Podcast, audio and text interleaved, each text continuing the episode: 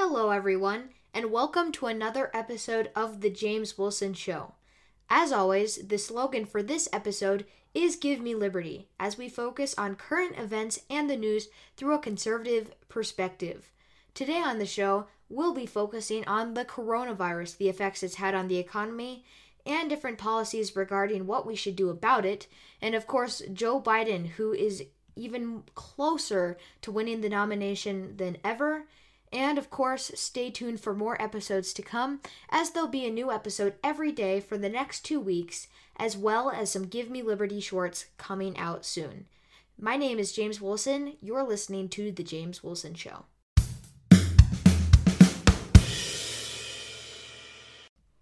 Alright, so this episode may be a little shorter, but we're going to hop right into the news, and of course, there'll be a new episode every day, as well as some new Give Me Liberty shorts coming out, which I'm really excited about, especially the one I'm recording today on the coronavirus, which happens to be the first topic of today on the show as well. So let's dive right in.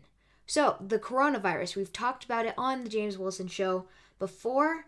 We're going to review what we know as of right now and some policies regarding it, some responses to Trump and the coronavirus.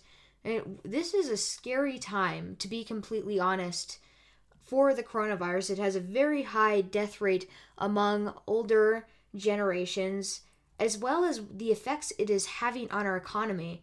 The Dow Jones pretty much wiped out everything Trump did for the economy over his presidency as it's now under 20,000.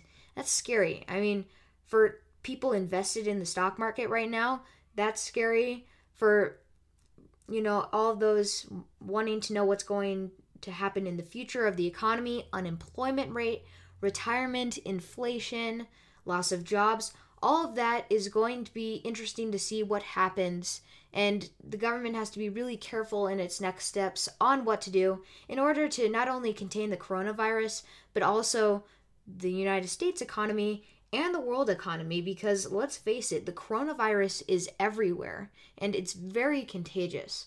So, before we get into some of the policies, I'd like to just start by talking about the coronavirus. The John Hop- Johns Hopkins University of Medicine has a web page that gives a bunch of statistics, really good site on what we know about the coronavirus, the map, uh, confirmed cases, confirmed recoveries, deaths. So let's go ahead and get right into it. So John Hopkins reports the most confirmed cases uh, by country, region, or sovereignty happens to be China, which, as we'll get into later, the coronavirus did originate from China, so no, it's not racist to call it the Chinese flu or the Wuhan flu. So China has 81,000 confirmed cases. Italy, we've been hearing a lot of Italy in the news as well, has 31,000 cases. Next, with Iran, 17,000 cases, and Spain with 13,000 cases. So those are just the top four countries of who who has the most confirmed cases as of right now. Um, obviously, the United States is not in the top four, but they are getting close. Spain being in fourth place with 13,000. The United States currently has just over 7,000, 8,000 cases as of right now. So, obviously, it's become more of an issue. Just a month or two ago, we only had five cases, though it just really shows how fast the coronavirus can spread. So just adding to the dangers of it. There deaths. There have been a total of 8,248 deaths. Uh, 3,000 of those from Hubei, China, 2,500 from Italy, and 1,100 from Iran. And then good news is there happens to be a lot more recovered 56,000 recovered 56,900 56,900 recovered from Hubei, China, 5,300 recovered from Iran, and 2,900 from Italy. So interesting statistics there. Obviously, the coronavirus does not have a, the biggest death rate among younger generations. Something that this is scary for is people who happen to be older or who have an underlying condition, uh, medical issue, respiratory, smoking, all those sorts of medical issues that can play into the danger that coronavirus can play in your life. Obviously, as we talk about this further, it's important to take precautions of the coronavirus, try to limit this thing as fast as possible to limit and mitigate the effects that coronavirus can have on on us as a country as well as on the global stage. So that's just a little info on what the coronavirus has been doing, also known as the COVID COVID 19. Okay, so now getting into the more current event side of the coronavirus, Trump tweeted uh, that he wanted March 15th to be a national day of prayer.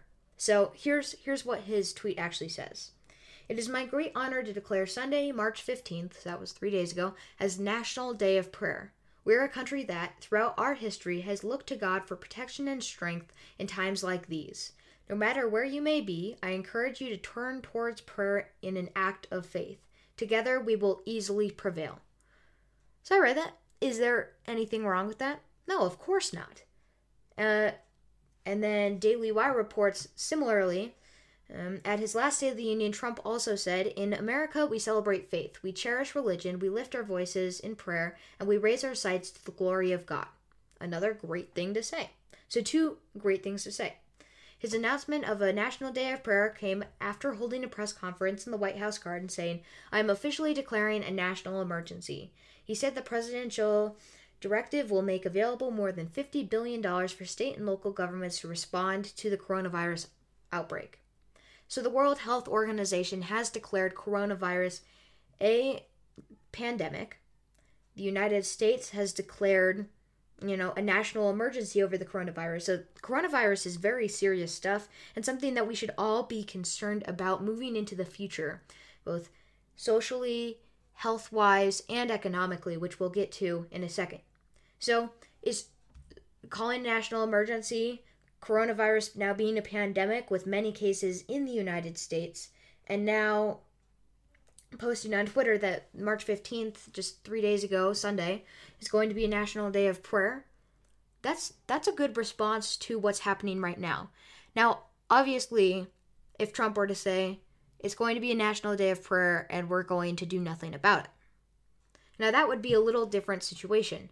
But what Trump is calling for is a national day of prayer that no matter what your faith is, pray, you know, for the for people who are affected by coronavirus that it doesn't get any worse than it already is. And then the government will take the, you know, regulations, everything it needs to do to help contain the coronavirus. In no way, shape, or form is Trump saying that, okay, uh, you know, I want you to pray and we'll hope it will be over. Uh, that's not exactly what Trump is saying. But of course, people who hate Trump, partisans who just hate everything Trump does, has to blame everything on Trump. I mean, not only that, but this is election year, so you might see more of that anyway. So, David Hogg says, Don't let this administration address COVID 19 like a national gun violence epidemic. Bleep a national day of prayer. We need immediate comprehensive action. Trump is not saying that we're not going to have immediate comprehensive action. He's all he is saying is that you know, he'd like to declare it a national day of prayer. There is nothing wrong with that. In fact, religious and moral values are what made the United States so great. You know, the United States has more people than ever that declare themselves religious than anywhere else in the world. And that's what made our nation so great. Not only now, not only then, but in the founding documents. I mean, you look at the Declaration of Independence and it talks about God-given rights. Not not rights granted by the government. God-given rights, rights that exist pre-exist the government, that pre-exist humans. Rights given to us before we came to earth, before all this happened. God given rights. That's not something the government can take away. When we say the Pledge of Allegiance, we say one nation under God. There are so many different areas of society, and the founding and our national documents, our constitutional ones, everything that allows religion, that has allowed religion to make the United States such a great place. So, on top of that, of course, someone had to say that. And not only that, but it had to be retweeted by a representative, as we all know well at this point Rashida Tlaib. Yes, part of the squad. AOC, Ayanna Pressley, Ilhan Omar, and Rashida Tlaib, known as the Squad, a group of young representatives in the House of Representatives. So she happened to retweet this. this this craziness that promotes fear and anger and hatred and division among the American people. So of course we get some of that Representative Rashida Tlaib retweeting that and I mean good for people you know, she received some black backlash over that, you know, saying, "Wow, that is not right. Why why did you do that?" So, then Rashida t- um, decided to take that back a step and said, quote, "Let me be clear as someone who's been praying through this this this all and as someone who attended the National Prayer Breakfast, my retreat was not an attack on prayer. It was to bring attention to the need for meaningful action to combat the public health crisis. We need economic stimuli for individuals, businesses, and our local communities, testing access for all, expanded paid sick leave and employment benefits, etc., etc., etc. Okay. And is Trump saying that that's not going to happen? Uh, when you read, let me read this again. It is my great honor to declare Sunday, March 15th as a National Day of Prayer. We are a country that, throughout our history, has looked to God for protection and strength in times like these, Trump tweeted. No, he tweeted. No matter where you may be, I encourage you to turn towards prayer in an act of faith. Together we will easily prevail. When you hear that, do you assume that Trump is saying that there's going to be no government action towards the coronavirus at all? No, absolutely not. Of course not. If if you think that Trump is saying that he will take no action besides declaring it a national day of prayer, I think you should reread the tweet and what he actually says. And actually look at some current events and news where Trump and you know, Senate, House of Representatives have gotten some bipartisan things passed, uh, ideas, bills, resolutions passed to help people in this crisis and this global pandemic. In no way, shape, or form should anyone read that and think that Trump is saying, okay, you guys are on your own. No, it's just added measure. I mean, Trump is exactly right. We rely on religion in this country. It's part of our founding documents, it's a huge part of the United States. Personally, I'm Christian as well. So to suggest that you can't bring religion into anything at all is absolutely absurd. Now, Rashida Tlaib had to take this back, obviously, and basically what she said is we need to do things that are already happening on the government level already. You know, bills that are most likely going to be signed by Trump, including a package of billions of dollars, which we're going to talk about, and sending checks to Americans. We'll actually talk about if that's a good thing or not. But this type of stuff is what divides America, what scares America, and what makes it not as great of a place to live. The Amer- America was founded on religious and moral principles that we can still use today and rely on today. Now, should we be prepared for for pandemics, issues, crisis, crises like this? Of course. But to suggest that you can't bring religion into anything is absolutely absurd. So that's just the first story of coronavirus already. And we'll get to a couple more. Just to mention real quick, there will be some Give Me Liberty shorts, including one on the coronavirus. So stay tuned for that. We'll have even more information, more details, more news, stories, current events, covering all in that Give Me Liberty short, the coronavirus. So we'll talk a little bit more about it then. We'll get to a couple more stories before we're moving on in this episode, but just to make you aware of that as it will be coming fairly soon. So there's, you know, lots of different responses, lots of different ideas that have come with the coronavirus and what how the government should respond to this. Now, uh, some have said that ch- uh, checks will be sent to Americans within the next two weeks, and that's something that Trump quite possibly will even sign, giving you know money, cutting back taxes, help trying to aid the economy as much as possible during this crisis, and which has led many people to say maybe Andrew Yang is right about this whole thing.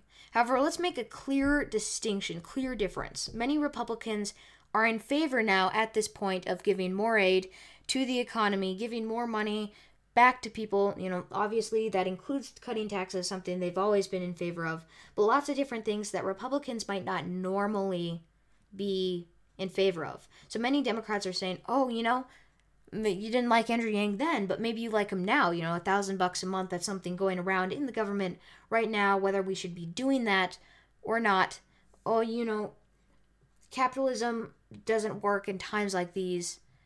You know, all these sorts of responses to the coronavirus and the way Trump has been handling this. However, let's remember, let's remember, no matter how much there's there's a certain amount of money you can put into the economy before it starts to do no good.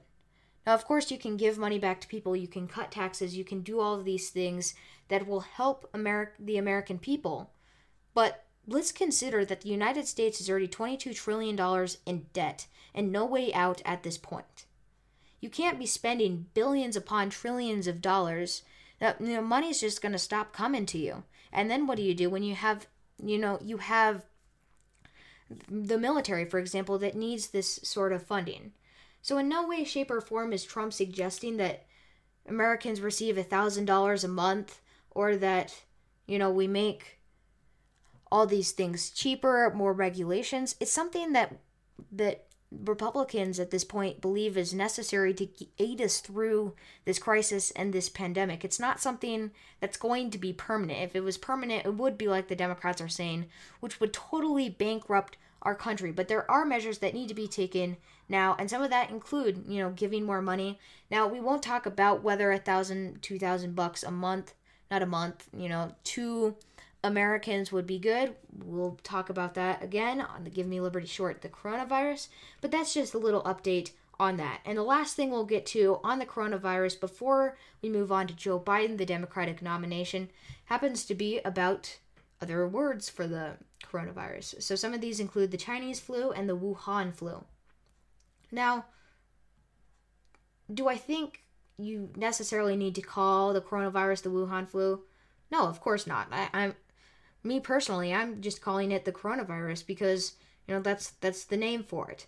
But there have been people on the right who, you know, China has been China is fully responsible for the coronavirus, trying to hide information. And we still don't know whether the information China is giving us is correct, allowing people to move around Wuhan to other places, not informing other countries about this. We didn't even know this was going to be a big thing until just a couple of weeks ago because of the Chinese government trying to cover up something that was hurting them internally. And now we're in the midst of a pandemic that could be really dangerous to our economy and health of the world.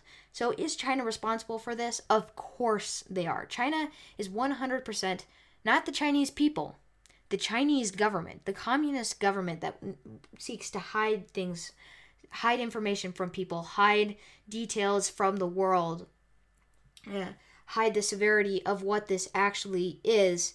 China, Chinese government, the communist government is completely responsible for the coronavirus, which has led many people to correctly call it the Wuhan flu because this originated in Wuhan, this originated in China. It's it's the Chinese government fault for not making the world more aware of this sooner. So but that's in a way it's it's enraged the left to a point where if you if you say it's the Wuhan flu, you're now a racist. Now, it's not racist to say the Wuhan flu. It has nothing to do with Chinese ethnicity. It doesn't have anything to do with the Chinese people, but it does have a lot to do with the Chinese Communist government that is doing everything it can to downplay the seriousness of it to make it look good to their people as they are communists. This is why communism stinks. This is why communism doesn't work. So, in no way, shape, or form is calling it the Wuhan flu racist. Now, I'll, I'll most likely refer to it as the coronavirus just because that's the word that most people are familiar with at this point. But the whole idea that you can't say it now because it creates a stigma is absolutely ridiculous. Okay, so moving away from the coronavirus, we'll have more time to talk about that later on the Give Me Liberty short. Well, let's move on to something different for a change. We've already spent 20 minutes on this. Let's talk about the Democratic nomination. Now, I am 99% sure that Joe Biden is going to win the nomination at this point. There is no stopping Joe Biden. Now, of course, many many different political commentators have referenced this at this point. This is this should have been an easy election for Joe Biden from the beginning. He started with such high such a high polling average, you know, 40 45% at the beginning when there's a lot more candidates Actually, he had the name recognition. He was vice president under Barack Obama. He was one of the more moderate candidates, and we'll actually get to him not really being a moderate. But compared to Elizabeth Warren, compared to Bernie Sanders, compared to those those other candidates, he seemed to be more of the moderate choice. This is, should have been a really easy election for Joe Biden. Now, it wasn't. But Joe Biden is still going to win at this point. Most people thought he was done for, and then he won South Carolina, and that changed everything. So a couple, a couple more states voted last night, and including Florida, which was a big state for Joe Biden, who is now leading the delegate count 1,121 to Bernie Sanders 839. Now, this is going to be interesting to see how it plays out, but at this point, you see Bernie Sanders is losing so much steam losing so much uh, losing so much in the polls, losing so much support that I would be incredibly surprised if Joe Biden did not win this thing. Now, before we go on this episode, I, I want to talk a little bit about Joe Biden's ideology, which Sarah Sanders actually roasted Joe Biden for being an extreme liberal, which in today's political Mm, in today's political world, you don't think of Joe Biden as the most extreme candidate. But let's talk about some of the things he actually believes in and agrees with. So, first, let's just get to what Daily Wire has to say. So they say, quote, over the course of just one week, Biden declared to Americans in South Carolina that if you elect me, your taxes are going to be raised, not cut, and announced in Texas that radical anti Second Amendment proponent Beto O'Rourke will head up his gun control efforts when he's president. A week later, when a Michigan auto factory worker confronted him about actively trying to end our Second Amendment right, he cussed him out and claimed the man didn't need an AR 14, although he likely meant AR 15. The Democratic frontrunner also has also been caught expressing his intentions to repeal the Hyde Amendment, which bars federal funding for most abortions. At one at one point last fall, Biden's radical stance on abortion resulted in him being denied Holy Communion by a Catholic priest. During the June 19, 2019 Democratic debate, when all the candidates were told, raise your hand if your government plan would provide coverage for undocumented immigrants, Biden was one of the candidates who did so. I mean, this is all true to this point. Joe Biden wants to take your quote unquote AR 14, meant AR 15. You know, Beto O'Rourke has endorsed him. Joe Biden has promised him a spot in his administration leading the gun control efforts. I mean, if you listen to Beto O'Rourke talk about gun control, it's pretty insane how much he wants to do, how much he wants to take away your guns. And just go online and listen to him. It's absolutely crazy. And Daily Wire continues. On energy, Biden has also been gravitating to the left. Though he did not set outright that he would eliminate fracking, his campaign website explains that he intends to use the full authority of the executive branch to use the federal government to take actions such as, quote, aggressive methane pollution limits for new and existing oil and gas operations. The former vice president also said he would ban fracking nationwide if he thought he could, despite his belief that it would be highly unlikely, implying that he would ban as much as legally possible. As for a Democratic Socialist Representative Ocasio, Alexandria Ocasio Cortez Green New Deal, Biden has expressed admiration for it, and he and said he would seek to flesh it out. Quote, what I did for what I thought beyond, at least in more detail, what the Green New Deal is calling for.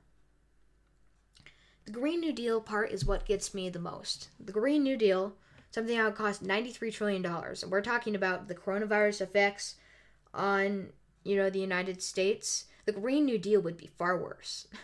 I, I mean, sending money to a one-time payment to American citizens, you know, an 8 billion dollar plan.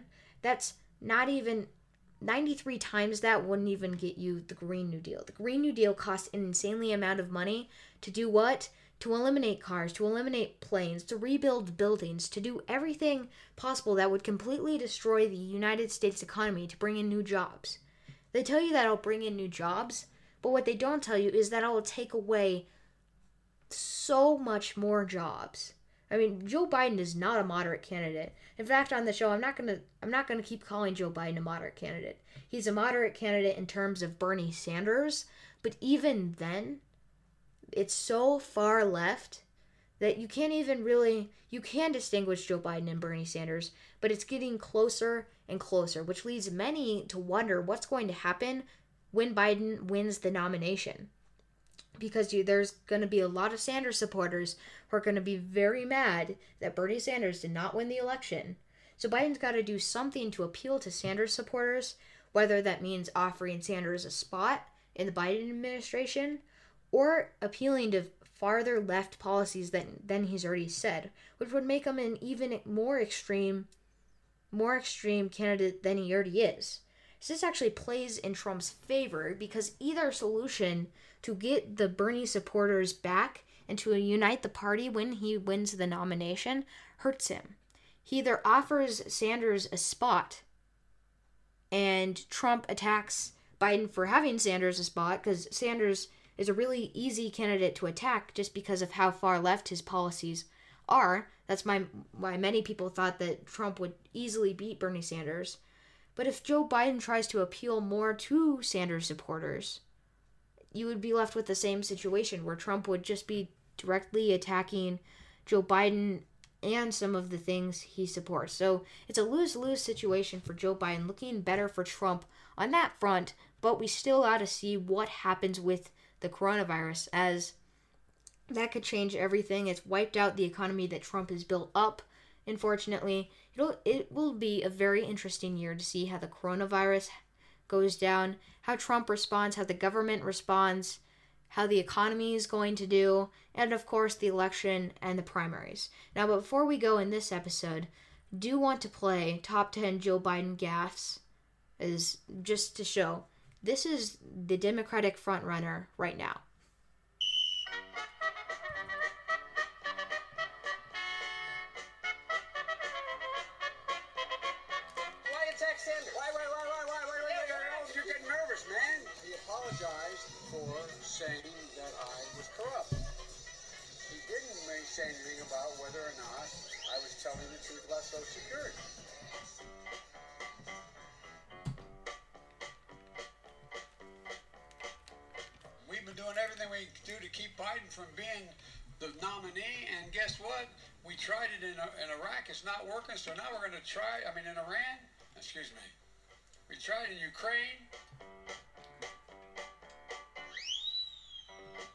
The Me Too movement has forced a cultural reckoning around the issue of sexual violence and harassment against women in America. We have to just change the culture, period, and keep punching at it and punching at it and punching at it. Very poor choice of words.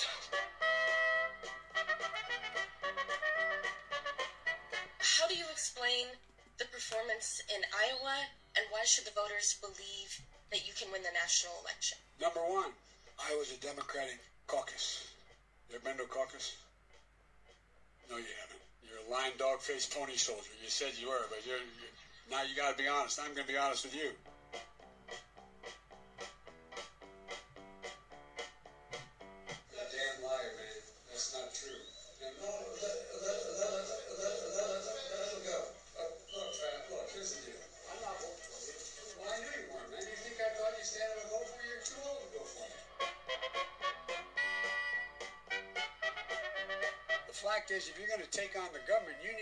F-15 with Hellfire missiles. There's no way an AK-47 is going to take care of you if, the, if you're going to take on. You're worried about the government coming down, knocking down your door. We never said you uh, you could own any weapon at all. You can't have a magazine that has more than 10, 10 rounds in it. We choose unity over division. We choose science over fiction. We choose truth over facts.